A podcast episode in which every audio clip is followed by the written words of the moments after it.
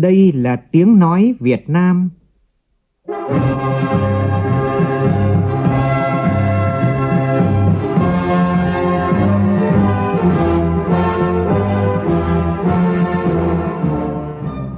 là tiếng nói Việt Nam, phát thanh từ Hà Nội, thủ đô nước Cộng hòa xã hội chủ nghĩa Việt Nam.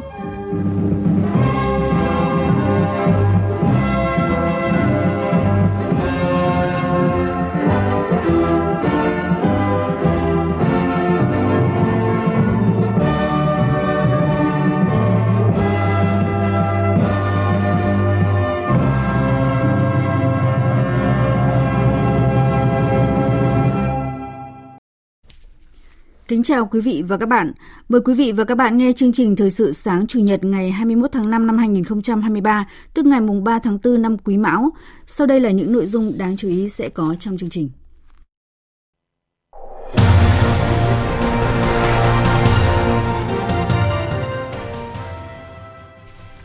Dự và phát biểu tại phiên thứ hai hội nghị thượng đỉnh thượng đỉnh G7 mở rộng, Thủ tướng Phạm Minh Chính nhấn mạnh thông điệp phát triển bền vững, ứng phó với biến đổi khí hậu, giảm phát thải và chuyển đổi năng lượng. Cũng trong khuôn khổ hội nghị này, Thủ tướng Phạm Minh Chính gặp Tổng thống Hoa Kỳ Joe Biden và Chủ tịch Hội đồng châu Âu Charles Michel. Chuyên gia kinh tế trưởng của Vina Capital nhận định thuế tối thiểu doanh nghiệp toàn cầu sẽ không làm giảm dòng vốn đầu tư trực tiếp nước ngoài FDI vào Việt Nam – Công ty Powell mất việc được nhận hỗ trợ mức bình quân 150 triệu đồng. Trong phần tin thế giới, lãnh đạo bốn nước gồm Mỹ, Nhật Bản, Ấn Độ và Australia khẳng định cam kết duy trì hòa bình và ổn định đối với khu vực Ấn Độ Dương-Thái Bình Dương. Những cơn mưa xối xả sau nhiều tháng khô hạn đã gây ngập lụt diện rộng ở các vùng Đông Bắc Italia khiến cho ít nhất 14 người thiệt mạng và gần 20.000 người phải sơ tán. Chương trình có phân tích của biên tập viên Đài Tiếng Nói Việt Nam về kỷ nguyên mới cho hợp tác Trung Quốc và các nước Trung Á.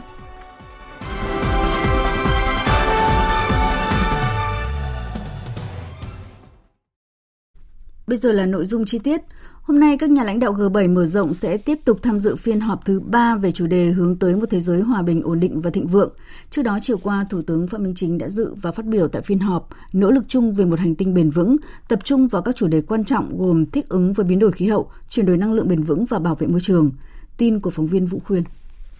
Là một trong những nhà lãnh đạo phát biểu đầu tiên trong phiên họp, Thủ tướng Chính phủ Phạm Minh Chính nhấn mạnh thông điệp phát triển bền vững, ứng phó với biến đổi khí hậu, giảm phát thải và chuyển đổi năng lượng chỉ có thể thành công thông qua cách tiếp cận toàn cầu toàn dân, đề cao chủ nghĩa đa phương, tự lực tự cường của mỗi quốc gia và hợp tác quốc tế sâu rộng.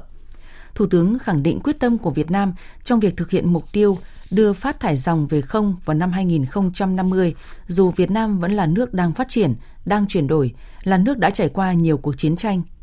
Đánh giá đây là thách thức rất lớn, nhưng là con đường Việt Nam lựa chọn trên cơ sở phát huy nội lực là quyết định cơ bản lâu dài, ngoại lực là quan trọng, đột phá. Khẳng định gió mặt trời là các nguồn năng lượng không ai có thể lấy đi, Thủ tướng chia sẻ việc Việt Nam vừa công bố quy hoạch phát triển điện lực quốc gia thời kỳ 2021-2030, tầm nhìn tới năm 2050 để thúc đẩy phát triển năng lượng tái tạo.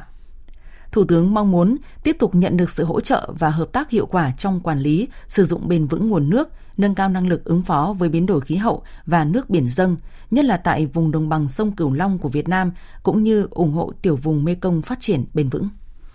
Trong khuôn khổ hội nghị G7 mở rộng, Thủ tướng Phạm Minh Chính đã gặp Tổng thống Hoa Kỳ Joe Biden và Chủ tịch Hội đồng châu Âu Charles Michel. Tại cuộc gặp, Tổng thống Joe Biden, hai bên nhất trí duy trì trao đổi đoàn ở các cấp, nhất là cấp cao. Thủ tướng cho rằng quan hệ Việt Nam-Hoa Kỳ vừa qua phát triển tích cực với trọng tâm là hợp tác kinh tế thương mại. Tổng thống Joe Biden đánh giá cao kết quả điện đàm với Tổng bí thư Nguyễn Phú Trọng Nhân dịp này, Thủ tướng Phạm Minh Chính và Tổng thống Joe Biden đã trao đổi một số biện pháp thúc đẩy quan hệ song phương và những vấn đề quốc tế và khu vực hai bên cùng quan tâm. Tại cuộc gặp, Chủ tịch Hội đồng châu Âu Charles Michel khẳng định EU là đối tác quan trọng hàng đầu trong chính sách đối ngoại của Việt Nam. Thủ tướng Phạm Minh Chính đề nghị hai bên thúc đẩy trao đổi đoàn các cấp, nhất là cấp cao, duy trì và phát huy hiệu quả các cơ chế hợp tác đối thoại trong khuôn khổ hiệp định khung đối tác và hợp tác toàn diện giữa Việt Nam EU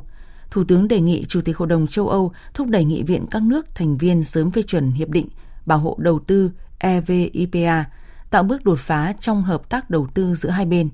đề nghị Hội đồng châu Âu có tiếng nói để EC sớm gỡ bỏ thẻ vàng IUU đối với xuất khẩu thủy sản của Việt Nam, đồng thời tiếp tục hỗ trợ Việt Nam chuyển đổi mô hình phát triển nghề cá hiện đại và bền vững. Chia sẻ với Thủ tướng Phạm Minh Chính, Chủ tịch Hội đồng châu Âu Charles Michel bày tỏ vui mừng trước những bước phát triển mạnh mẽ và sâu rộng của quan hệ Việt Nam-EU trên nhiều lĩnh vực, nhất là trao đổi, tiếp xúc cấp cao và các cấp, hợp tác kinh tế, thương mại, đầu tư. Chủ tịch Hội đồng châu Âu đánh giá cao nỗ lực phòng chống tham nhũng của Việt Nam. Về vấn đề thẻ vàng đối với thủy sản Việt Nam, Chủ tịch Hội đồng châu Âu ghi nhận bước tiến mà hai bên đã đạt được trong xử lý vấn đề này. Chủ tịch Charles Michel cũng khẳng định EU ủng hộ mạnh mẽ Việt Nam trong chuyển đổi xanh và triển khai thỏa thuận đối tác chuyển dịch năng lượng bình đẳng ZETP. Chủ tịch Charles Michel mong muốn Việt Nam tiếp tục ủng hộ EU tăng cường quan hệ với ASEAN.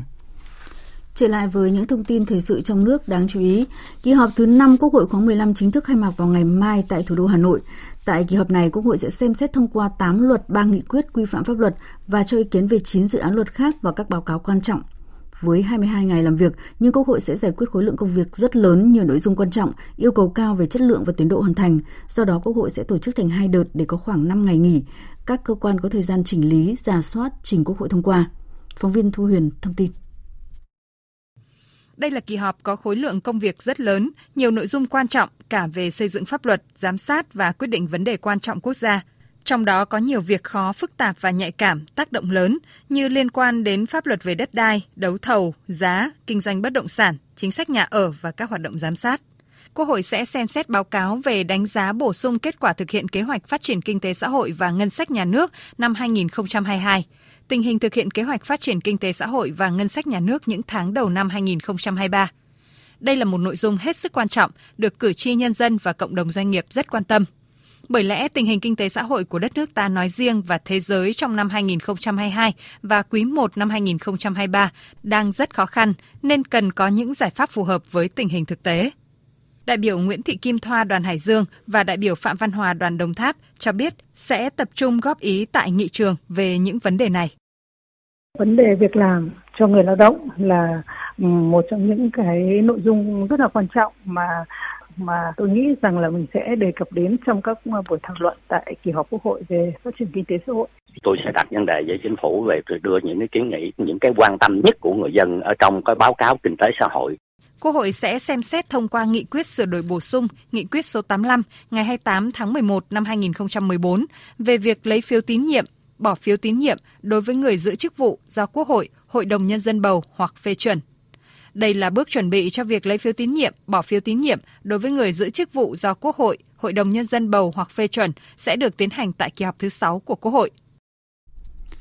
Đến năm 2040, tầm nhìn đến năm 2050, thành phố Hải Phòng sẽ trở thành cực tăng trưởng quan trọng của đất nước, cửa ngõ hướng ra Biển Đông trên vịnh Bắc Bộ.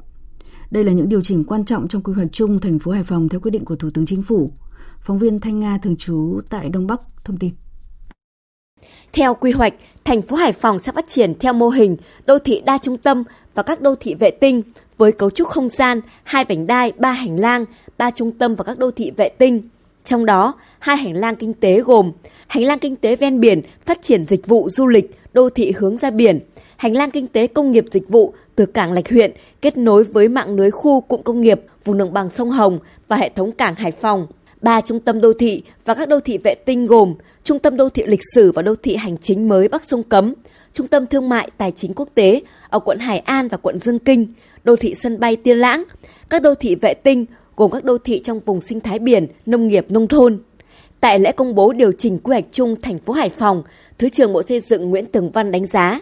Đồ án được duyệt là căn cứ để thành phố Hải Phòng triển khai các cái hoạt động đầu tư xây dựng trên địa bàn thành phố, tổ chức thực hiện và triển khai công tác lập quy hoạch các dự án đầu tư xây dựng trên địa bàn. Tiếp tới đây sẽ phải đảm bảo các cái quan điểm nguyên tắc và tuân thủ các cái định hướng phát triển không gian, định hướng phát triển hạ tầng kỹ thuật đã được nêu ra trong đồ án quy hoạch.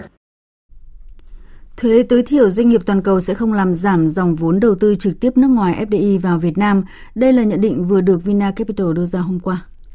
Ông Michael Kokalari, chuyên gia kinh tế trưởng của Vina Capital dẫn khảo sát của Ngân hàng Thế giới và các tổ chức khác cho biết, thuế suất thấp không phải là yếu tố quan trọng trong quyết định của công ty về địa điểm đầu tư cho nhà máy mới. Các yếu tố khác như ổn định chính trị, môi trường kinh doanh thuận lợi, lực lượng lao động, chất lượng và tiền lương và cơ sở hạ tầng đóng vai trò quan trọng hơn –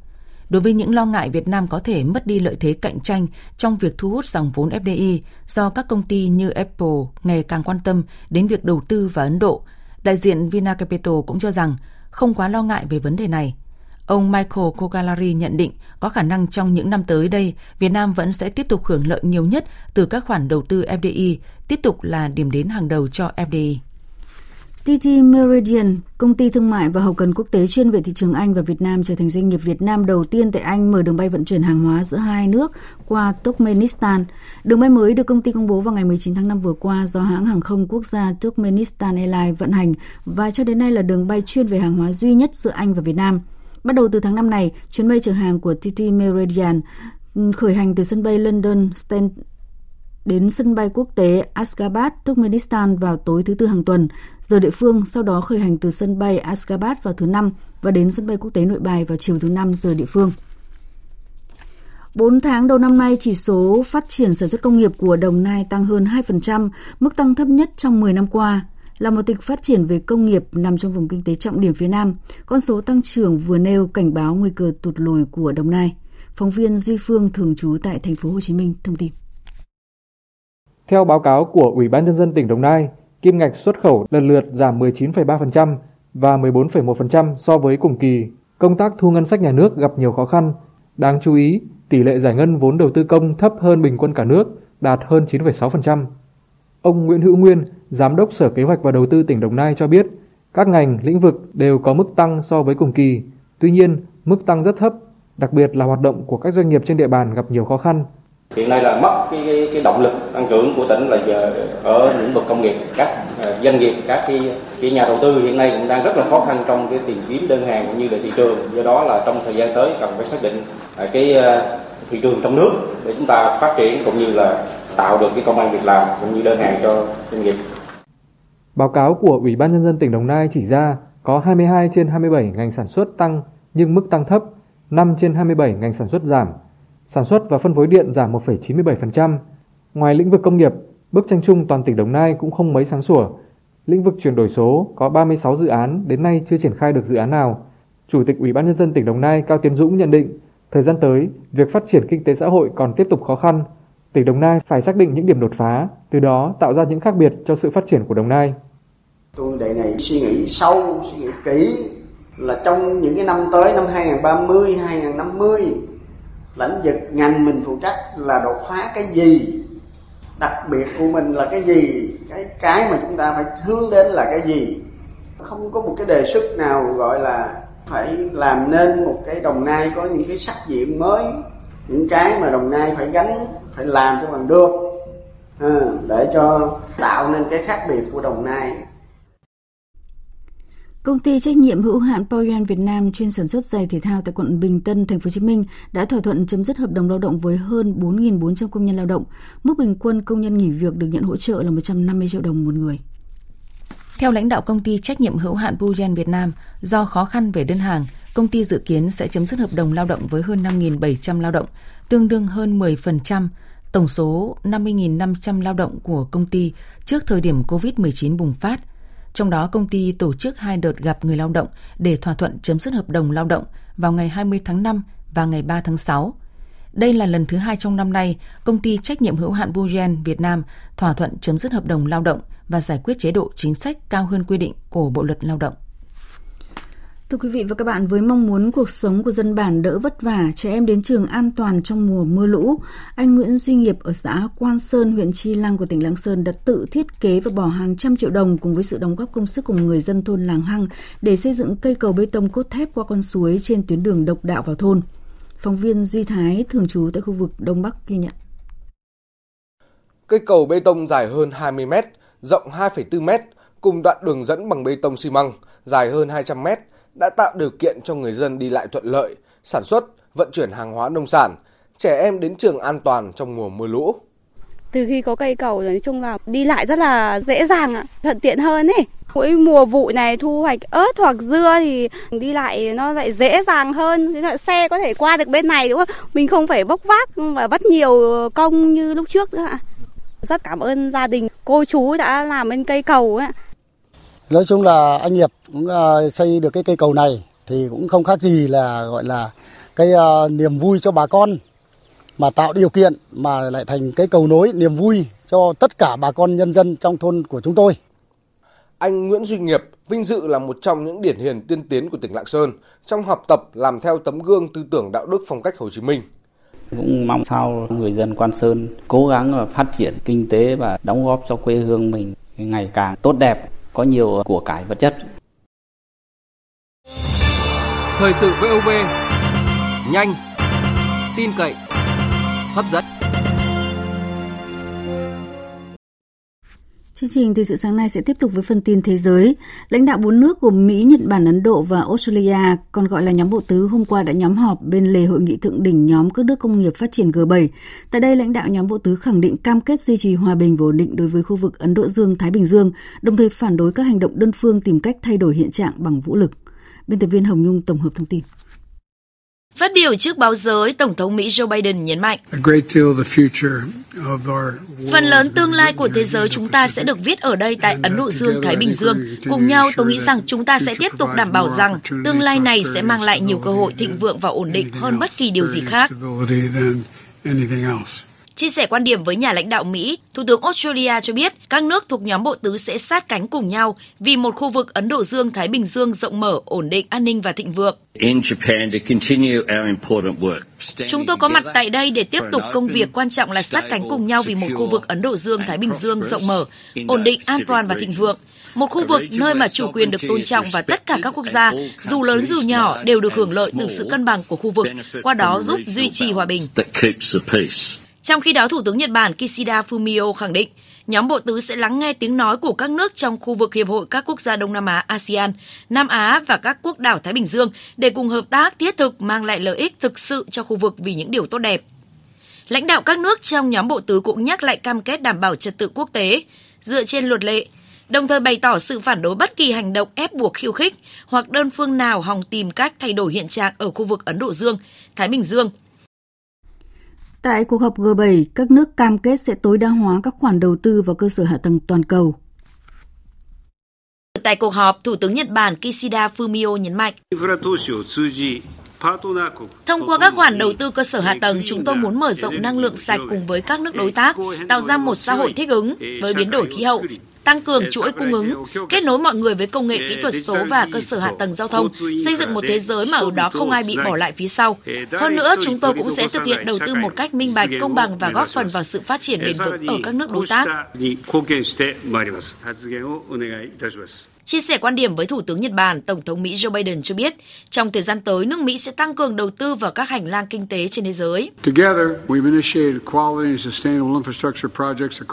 Cùng nhau, chúng ta có rất nhiều việc phải làm nhằm thu hẹp khoảng cách về cơ sở hạ tầng tại các nước thu nhập thấp và trung bình. Chúng ta cần tìm ra cách tối đa hóa khoản đầu tư. Đó là lý do tại sao nước Mỹ sẽ tăng cường chú trọng đầu tư vào các hành lang kinh tế. Tại hội nghị, Chủ tịch Hội đồng châu Âu von der Leyen cho biết Liên minh châu Âu đang huy động thêm khoản vay trị giá 4 tỷ euro để hỗ trợ các quốc gia khu vực châu Á và Thái Bình Dương. Tiếp tục là cụm tin vắn đáng chú ý. Hôm qua, Tổ chức Y tế Thế giới đã ra mắt một mạng lưới toàn cầu để giúp nhanh chóng phát hiện mối đe dọa từ các bệnh truyền nhiễm như là COVID-19 và chia sẻ thông tin để ngăn chặn sự lây lan của những dịch bệnh này. Những cơn mưa xối xả sau nhiều tháng khô hạn đã gây ngập lụt diện rộng ở các vùng Emilia, Romagna và Marche đông bắc Italia, khiến cho ít nhất 14 người thiệt mạng và gần 20 người, nghìn người phải sơ tán. Nguyên nhân trực tiếp của lũ lụt gây chết người là hiện tượng thời tiết cực đoan, với lượng mưa chút xuống trong 48 giờ tại vùng này tương đương với tổng lượng mưa của 6 tháng sau đợt hạn hán kéo dài 2 năm, khiến cho hàng chục con sông và nhánh sông bị vỡ bờ. Thủ tướng Italia bà Giorgia Meloni đã phải rời hội nghị thượng đỉnh nhóm các nước công nghiệp phát triển G7 sớm hơn dự kiến và quay trở về nước để giải quyết tình trạng lũ lụt khẩn cấp đang xảy ra tại vùng Emilia Romagna. Còn tại Mông Cổ, bão cát và bão tuyết tại hai tỉnh Subata và Khenti đã gây thiệt hại nặng nề về nhà cửa và làm hư hại nặng các đường dây tải điện. Cơ quan quản lý tình trạng khẩn cấp quốc gia cho biết điều kiện thời tiết cực đoan đã xảy ra tại miền Nam và Đông nước này từ sáng ngày 19 tháng 5 vừa qua, đem theo khói bụi với tốc độ là 30 m trên giây. Trong khi tại Tây Ban Nha, cháy rừng nghiêm trọng tại khu vực Tây Nam của nước này khiến cho 500 người phải sơ tán. Theo Bộ Sinh thái Tây Ban Nha, đám cháy rừng bùng phát từ ngày 17 tháng 5, sau đó lan nhanh chóng lan rộng, đã thiêu dụi 8.500 ha rừng, hơn 250 lính cứu hỏa cùng sự hỗ trợ của 165 thành viên lực lượng phản ứng nhanh và nhiều trang thiết bị cứu hỏa đã được điều động tới để khống chế đám cháy. Tiếp nối ngay sau đây sẽ là một số thông tin thể thao.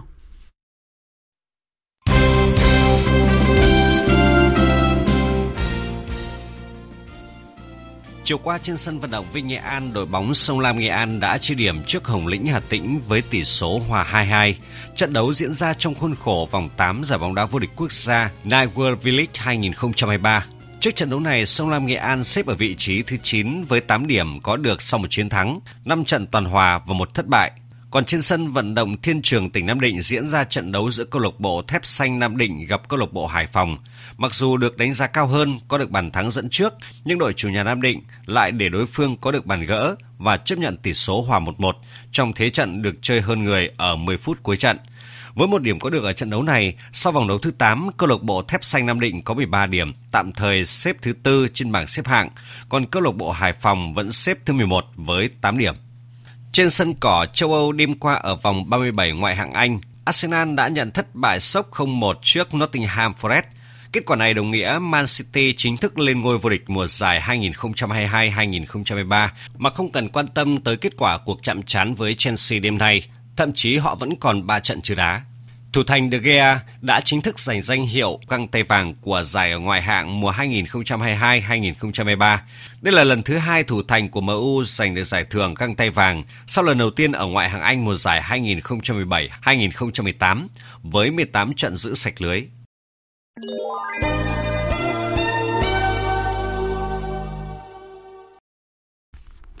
Thưa quý vị và các bạn, Chủ tịch Trung Quốc Tập Cận Bình vừa công bố kế hoạch hợp tác để giúp đưa các nước Trung Á lên tầm phát triển mới, từ xây dựng mạng lưới cơ sở hạ tầng đến thúc đẩy thương mại. Việc công bố kế hoạch chi tiết cho sự phát triển trong tương lai của quan hệ Trung Quốc-Trung Á, trong đó thông qua cơ chế thượng đỉnh Trung Quốc-Trung Á, đã mở ra kỷ nguyên mới, đưa quan hệ hợp tác song phương giữa Trung Quốc và các nước Trung Á toàn diện sâu sắc và đa chiều. Biên tập viên Quỳnh Hoa phân tích. Trung Quốc và năm quốc gia Trung Á đã cùng nhau ký tuyên bố Tây An – thông qua danh sách các kết quả của hội nghị thượng đỉnh và vạch ra một kế hoạch chi tiết cho sự phát triển trong tương lai của quan hệ Trung Quốc Trung Á, đánh dấu một cột mốc quan trọng trong lịch sử, mở ra một kỷ nguyên hợp tác mới giữa hai bên. Nhìn lại lịch sử, từ lâu Trung Quốc đã coi Trung Á là khu vực quan trọng với mở rộng thương mại và an ninh năng lượng, cũng như với sự ổn định ở khu tự trị Tân Cương. Tháng 9 năm ngoái, Chủ tịch Tập Cận Bình đã khiến nhiều người ngạc nhiên khi chọn Kazakhstan và Uzbekistan là điểm dừng chân trong chuyến công du nước ngoài đầu tiên kể từ khi bùng phát đại dịch COVID-19 tại nước này. Được cho khu vực là đang dần đóng vai trò chiến lược của lục địa Á-Âu, cầu nối giữa phương Đông và phương Tây. Trung Á cũng chính là nơi Trung Quốc khởi xướng sáng kiến vành đai và con đường. Và năm nay kỷ niệm 10 năm sáng kiến này. Thông qua các dự án vành đai và con đường, Trung Quốc đã đầu tư xây dựng nhiều tuyến đường sắt mới kéo dài tới Trung Á, châu Âu, hợp tác đầu tư các nhà máy năng lượng sạch và xây dựng các đường ống khí đốt. Kể từ khi Chủ tịch Tập Cận Bình khởi xướng sáng kiến vành đai con đường, thương mại giữa Trung Quốc và năm quốc gia Trung Á đã đạt mức cao lịch sử 70 tỷ đô la Mỹ trong năm ngoái và trong 3 tháng đầu năm nay ghi nhận mức tăng 22% so với cùng kỳ năm 2022. Trung Quốc hiện là đối tác thương mại và đầu tư lớn nhất của năm nước Trung Á. Và mới đây nhất, tại hội nghị thượng đỉnh đầu tiên Trung Quốc Trung Á vừa diễn ra tại Tây An, Chủ tịch Trung Quốc Tập Cận Bình đã tuyên bố về khoản vốn và viện trợ không hoàn lại cho các nước Trung Á lên tới 26 tỷ nhân dân tệ, khoảng 3,76 tỷ đô la Mỹ. Mối quan hệ chặt chẽ với Trung Á hiện được ưu tiên hàng đầu trong chương trình nghị sự ngoại giao của Trung Quốc. Với Trung Á, Bắc Kinh không chỉ thiết lập quan hệ dựa trên các cơ chế song phương, mà còn thông qua các diễn đàn đa phương như Tổ chức Hợp tác Thượng Hải.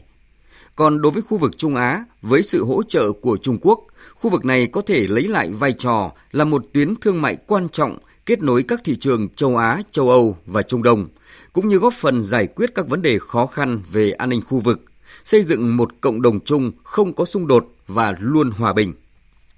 Rõ ràng, với tầm quan trọng về địa chính trị, Trung Á, nơi từng được coi là sân sau của Nga, đang trở thành khu vực cạnh tranh tầm ảnh hưởng của các cường quốc, cũng như tìm cách tăng cường can dự cả về chính trị, an ninh và kinh tế. Trong bối cảnh như vậy, Trung Quốc được cho không thể đứng ngoài cuộc cạnh tranh gay gắt ở khu vực có tầm quan trọng về địa chính trị này. Với việc thúc đẩy lợi ích chiến lược của mỗi bên, việc công bố kế hoạch chi tiết cho sự phát triển trong tương lai của quan hệ Trung Quốc-Trung Á tại hội nghị thượng đỉnh đầu tiên này sẽ mở ra kỷ nguyên mới cho hợp tác ở cấp độ mạnh mẽ và sâu sắc hơn, truyền năng lượng tích cực mạnh mẽ về hòa bình và ổn định khu vực. Quý vị và các bạn vừa nghe bài phân tích kỷ nguyên mới cho hợp tác Trung Á Trung Quốc.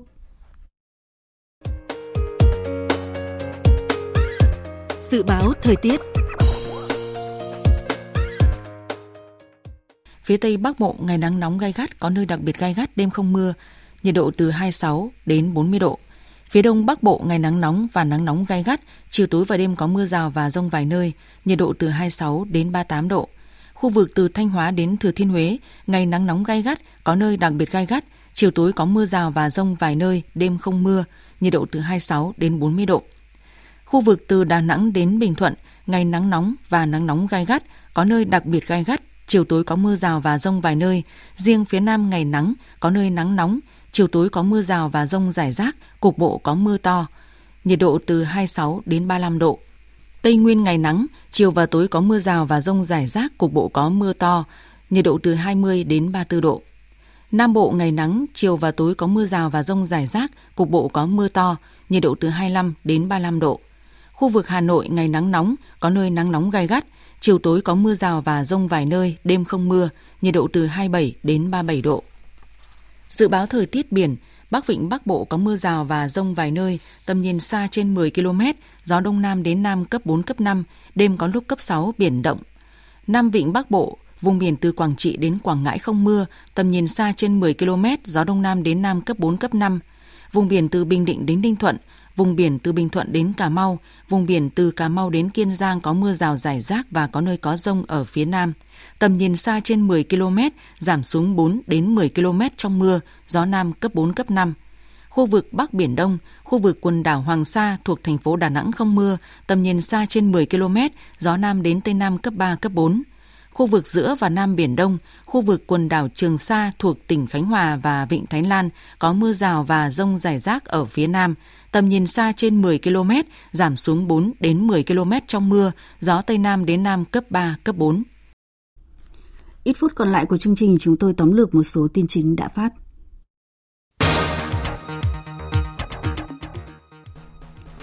Dự và phát biểu tại phiên thứ hai hội nghị thượng đỉnh G7 mở rộng, Thủ tướng Phạm Minh Chính nhấn mạnh thông điệp phát triển bền vững, ứng phó với biến đổi khí hậu, giảm phát thải và chuyển đổi năng lượng. Chuyên gia kinh tế trưởng của Vina Capital nhận định thuế tối thiểu doanh nghiệp toàn cầu sẽ không làm giảm dòng vốn đầu tư trực tiếp nước ngoài FDI vào Việt Nam. Kỳ họp thứ 5 Quốc hội khóa 15 chính thức khai mạc vào ngày mai tại thủ đô Hà Nội. Tại kỳ họp này, Quốc hội sẽ xem xét thông qua 8 luật, 3 nghị quyết quy phạm pháp luật và cho ý kiến về 9 dự án luật khác và các báo cáo quan trọng. Lãnh đạo bốn nước gồm Mỹ, Nhật Bản, Ấn Độ và Australia khẳng định cam kết duy trì hòa bình và ổn định đối với khu vực Ấn Độ Dương-Thái Bình Dương.